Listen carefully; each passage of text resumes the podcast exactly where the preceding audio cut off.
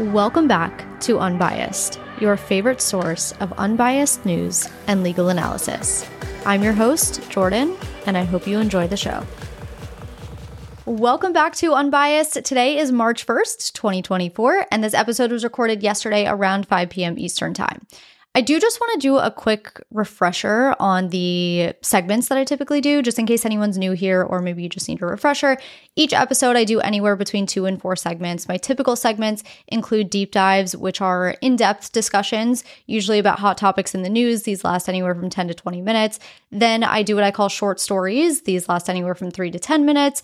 And anything under three minutes falls into quick hitters. I have a segment called One Liners where I'll catch you up to speed on some quick headlines. And then I also do a segment every Friday called Not Everything is Bad, where I sh- where I share some good news from the week to leave you feeling a little more positive, you know, going into the weekend. And you guys really love that as do I, so that's that's going to stay. Every now and then I do throw in a new segment here and there, try to spice things up, but those are my mainstays so that we're all on the same page. So, today specifically, we will start with a short story about the oral arguments that took place in the, in the Supreme Court on Wednesday, dealing with a firearm regulation on bump stocks. That may turn into a deep dive. We'll see how long that conversation goes, but I think it's closer to a short story. We'll then touch on 11 different quick hitters, so more than usual, and we will finish with Not Everything is Bad because today's Friday.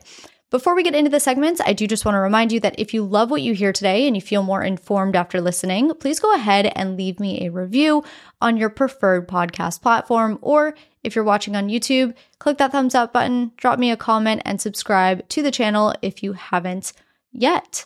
Without further ado, let's get into today's stories. We're starting off with these Supreme Court oral arguments. So on Wednesday, the Supreme Court heard oral arguments in Garland versus Cargill. This is a challenge to a 2018 ban on bump stocks. If you're not familiar with guns, you likely don't know what a bump stock is, so let's talk about it.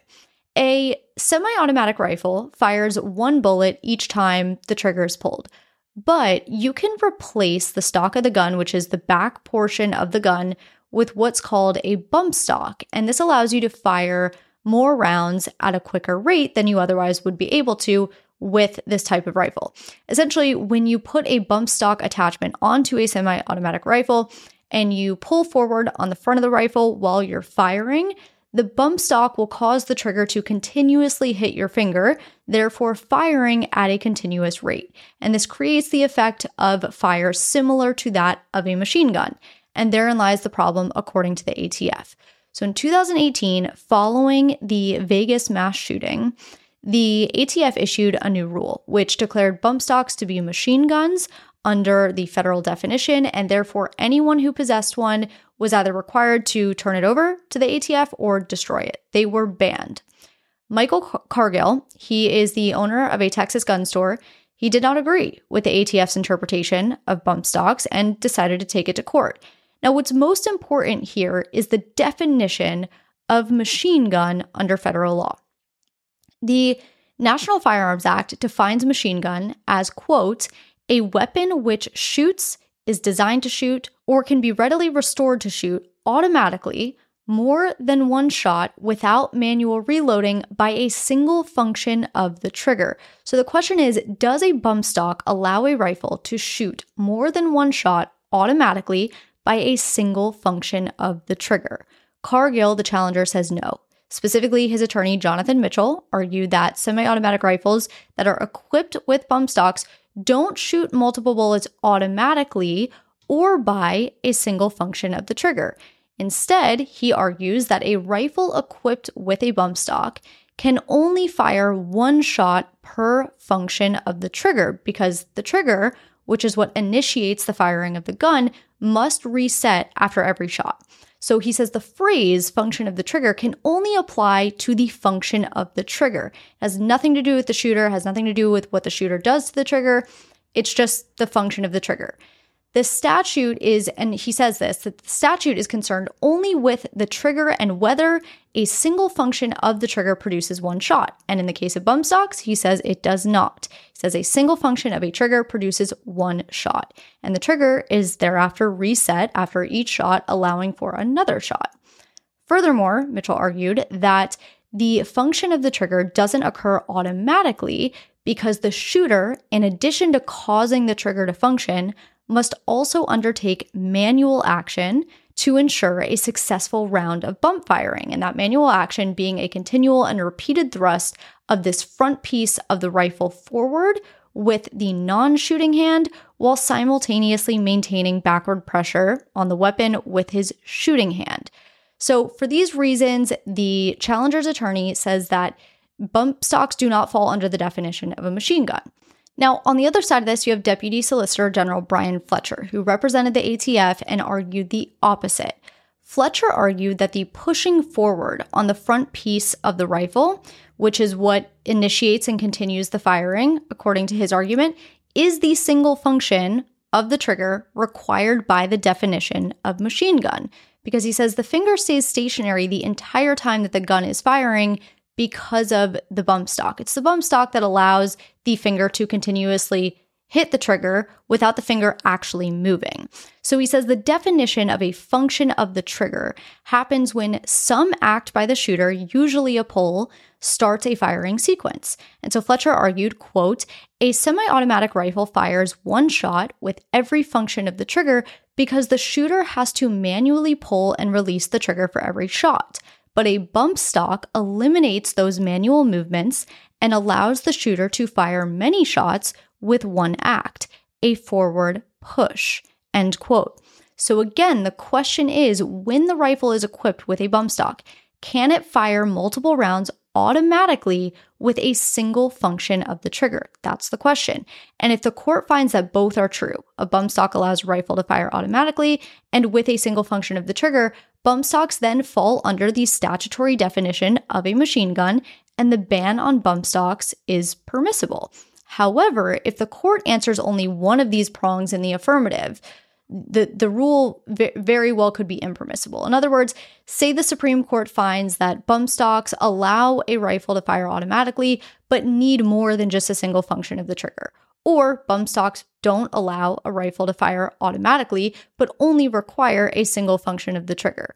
Then, under this rationale, the bump stocks don't fall within the statutory definition of a machine gun because they're not meeting both prongs, and therefore the ban is impermissible. So, knowing that, let's discuss how the justices were feeling during the arguments.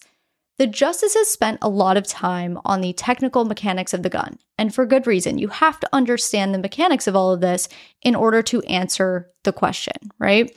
So, Chief Justice Roberts questioned the challenging attorney, Jonathan Mitchell, on what action specifically the shooter actually takes, which would render this not a single function. Roberts seemed to imply that maintaining pressure, as Fletcher called it, on, on, the, on the gun, isn't necessarily an action being taken, and the only single action being taken is actually pushing forward on the front piece of the rifle, which is actually the government's argument in this whole thing. Justice Kagan chimed in, and she suggested that the only single action that the shooter takes with a bump stock attached is again just pushing forward on the front of the rifle, and in this case, would be one single action. She was saying that maintaining pressure on the back of the gun isn't isn't really an action as far as she's concerned. And Mitchell actually conceded that Kagan was probably right, but stressed that even if the shooter is simply applying constant pressure, the shooter is still acting manually rather than automatically as the statute requires. Because remember, Mitchell only has to prove one of the prongs, either automatically or single function. Another issue that the justices inquired about was the effect that the ban would have on bump stock owners who bought them when they were legal. Because as Justice Gorsuch noted, the ATF has re- repeatedly indicated that bump stocks were not considered machine guns prior to 2018. And because of that, you have hundreds of thousands of Americans that have them and could be convicted of felonies because of the ban. And obviously, if they're convicted, this could lead to jail time, the potential loss of certain civil rights, like the right to vote. So Gorsuch was concerned about that. But he did also note, he said, despite these concerns of mine, I can certainly understand why bump stocks should be made illegal. Justice Thomas came in with some surprising concerns of his own. Those who know Justice Thomas and know his rulings and how he usually thinks know that he is a conservative constitutionalist. So one might think he was leaning towards the challenger, right? Wrong. Because something else about Thomas is that he's also a textualist and an originalist, meaning that he's big on the nation's history and tradition. He's big on the intent of the drafters at the time that this law was drafted. He's big on textual interpretation. So, because of this, Justice Thomas brought up the fact that the ban on most machine guns was originally enacted during the Prohibition era in response to what people were doing during that time.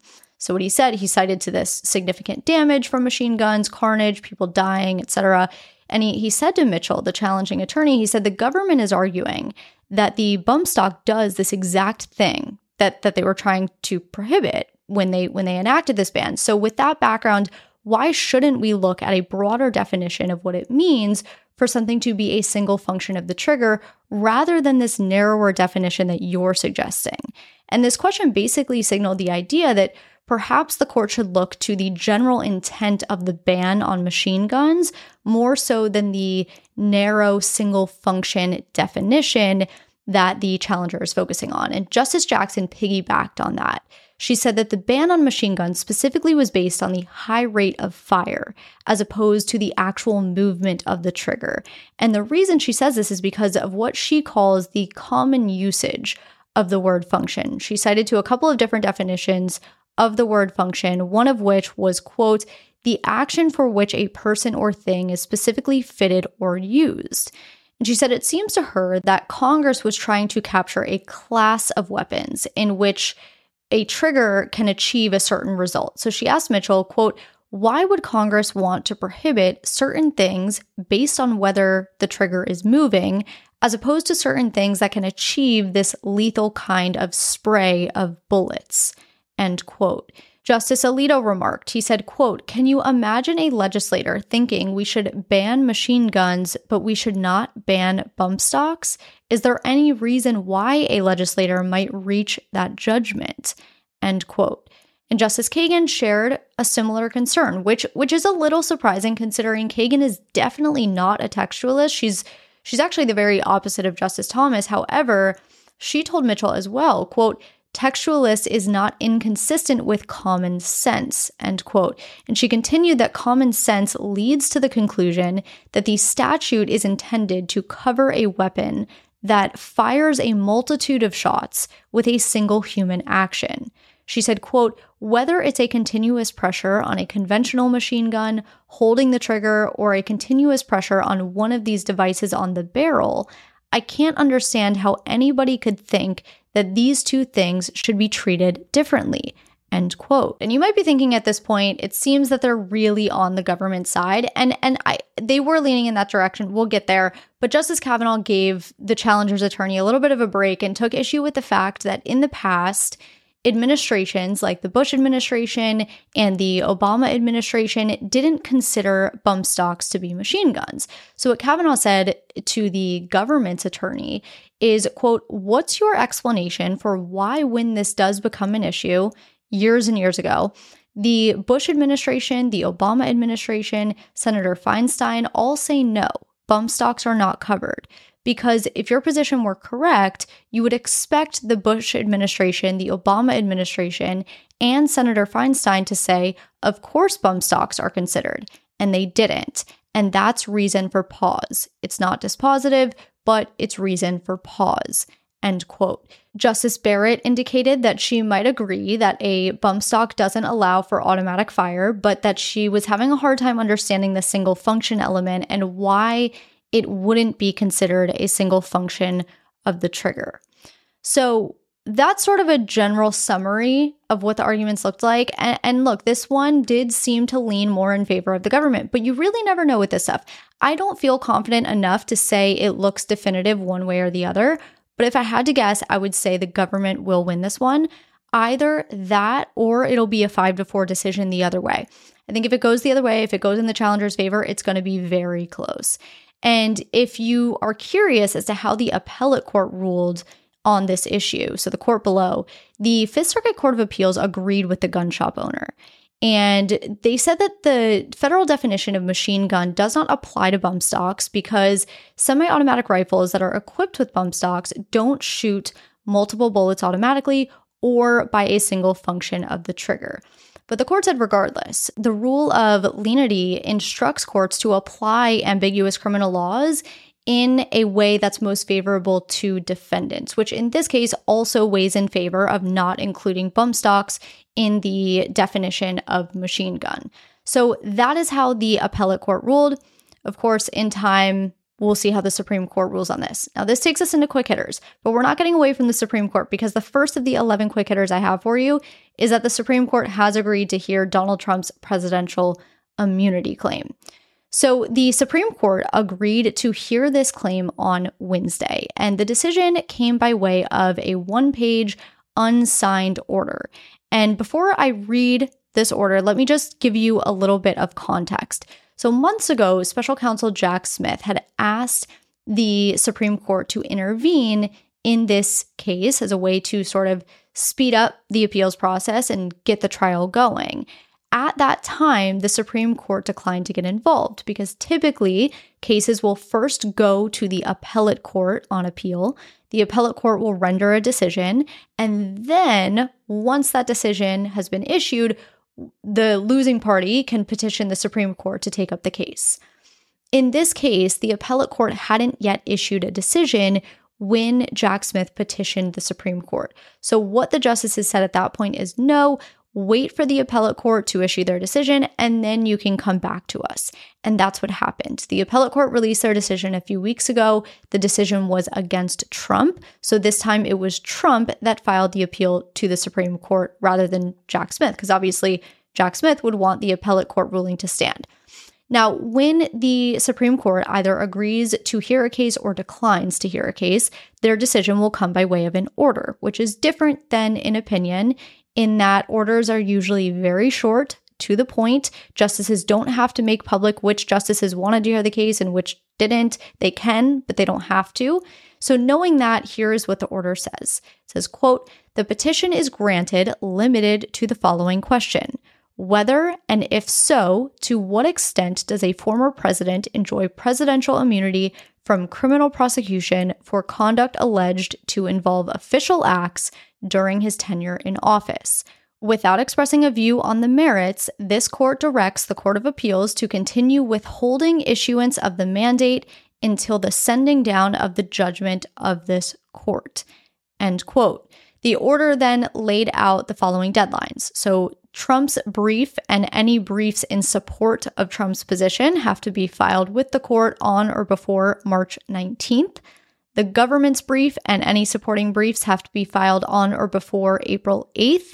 And then Trump's reply brief to the government's brief has to be filed on or before 5 p.m. on April 15th. And oral arguments are scheduled for April 22nd.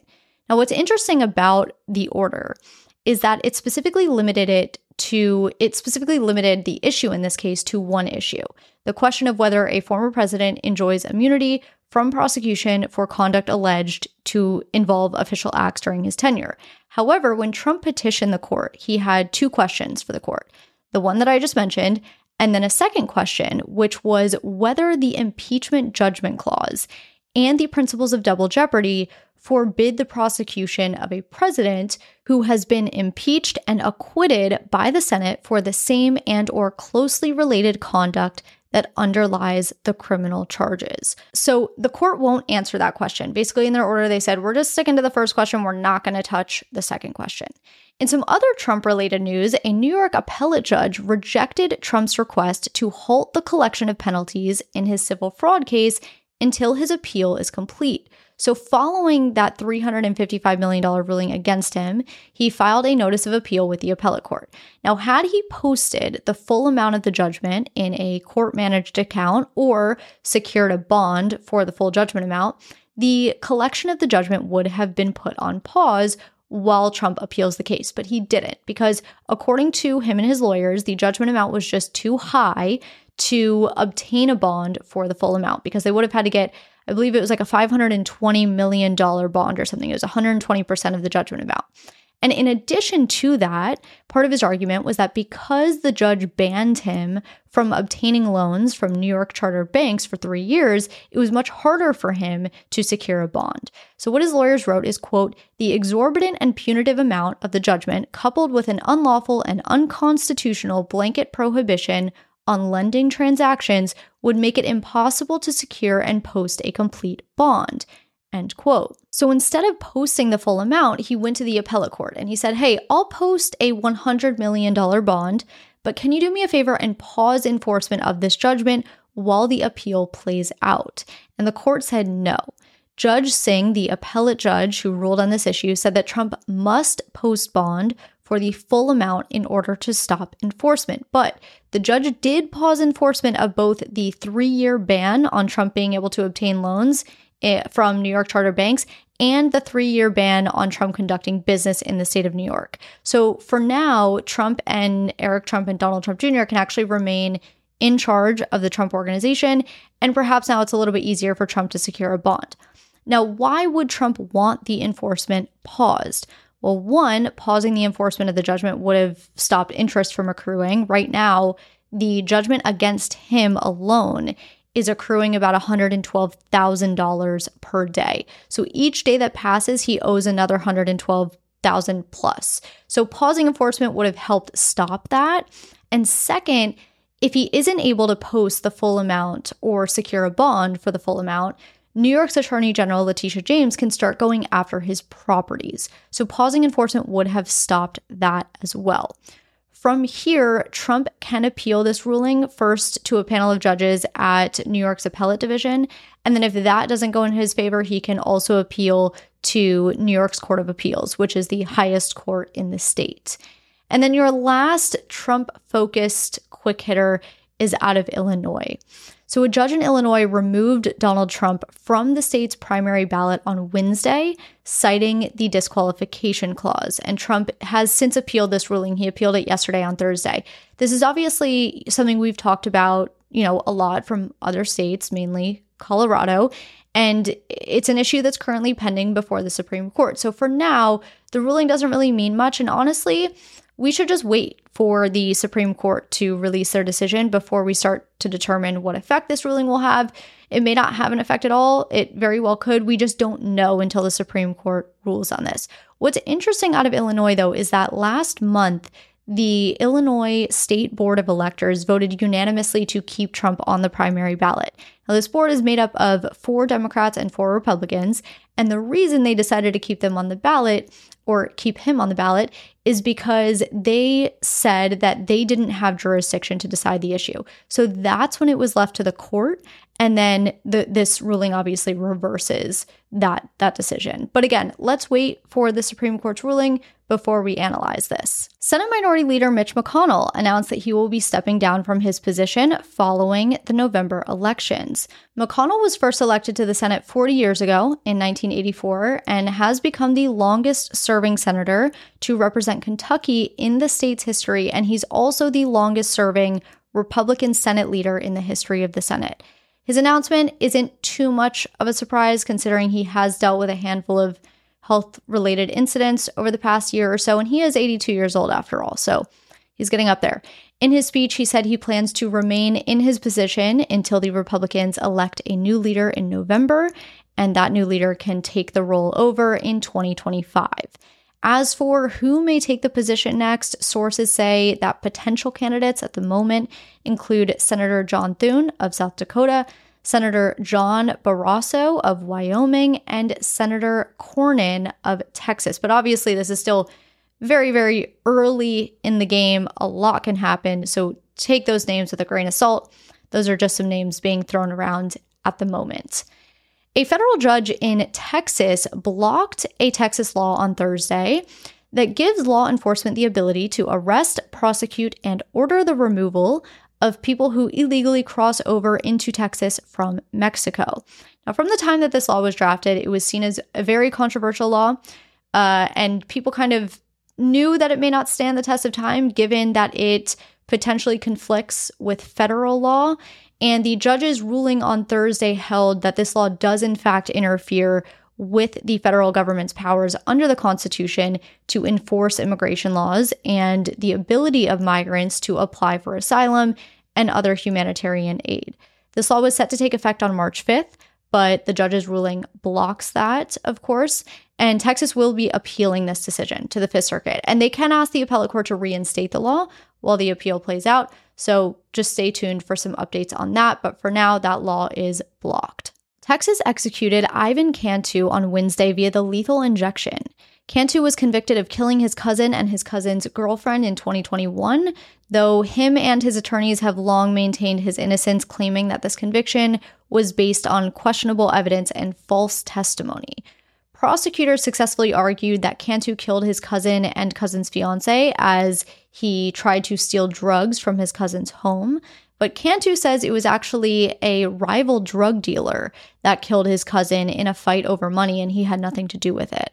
Prior to his execution, there was a big movement to have his execution stayed. 145,000 people signed it, including some celebrities, but ultimately, the Texas Board of Pardons and Paroles voted 7 to 0 against commuting his sentence and against granting a 4-month reprieve. His final words were to the victims' families. He said, quote, I want you to know that I never killed James and Amy. And if I did, if I knew who did, you would have been the first to know any information that I would have had that would have helped to bring justice to James and Amy. End quote. He then addressed his family, friends, supporters, and attorneys. He cited to a Bible verse and told the warden he was ready. And Texas does not offer inmates a final meal of their choosing. But a state that does offer chosen final meals is Idaho, which called off an execution on Wednesday after failing to place the IV in the inmate's arm. Thomas Creech, this is a man who there is no doubt as to his guilt. He had his execution scheduled for Wednesday in Idaho, but it was called off Wednesday morning around 11 a.m. when prison officials were unable to set the IV in his arm and other extremities. So he was actually set to be Idaho's first execution in 12 years. Creech is the longest serving inmate on Idaho's death row. He pled guilty to the murder of another inmate in 1981 while he was serving four life sentences for other crimes. And since then, he has been convicted of four other murders and at one of those trials admitted to killing more than 42 people across more than 12 states in the United States. So he is definitely guilty. Most recently, in January, the San Bernardino Sheriff's Department announced that it had solved a 50 year cold case after determining Creech had killed a man named Daniel Walker in 1974. Ultimately, prison officials tried to place the IV eight different times through, quote, multiple limbs and appendages, end quote, but were unsuccessful. From here, Idaho will have to decide whether it's going to seek another death warrant it may not. It didn't didn't sound like they were sure in their press release. But as a little fun fact, Idaho does allow for the firing squad as an alternative method of execution, but a prison official did say on Wednesday that the state lacks the necessary facilities to carry an execution out that way, so they won't be doing that. Vladimir Putin has seemingly threatened NATO with a nuclear strike should it send troops to Ukraine. On Monday, the president of France discussed the idea of sending Western troops to help Ukraine. The United States, the UK, and Germany shot down this idea, and Putin had some words of his own.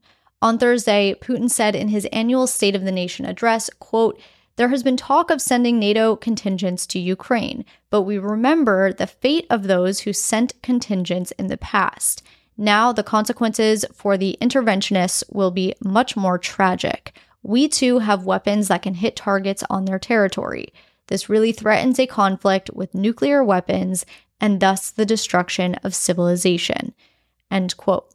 But to add some color here, Putin also warned of, quote, serious danger back in June of last year should NATO continue to supply aid to Ukraine. So this isn't necessarily anything super new, but felt like I should talk about it.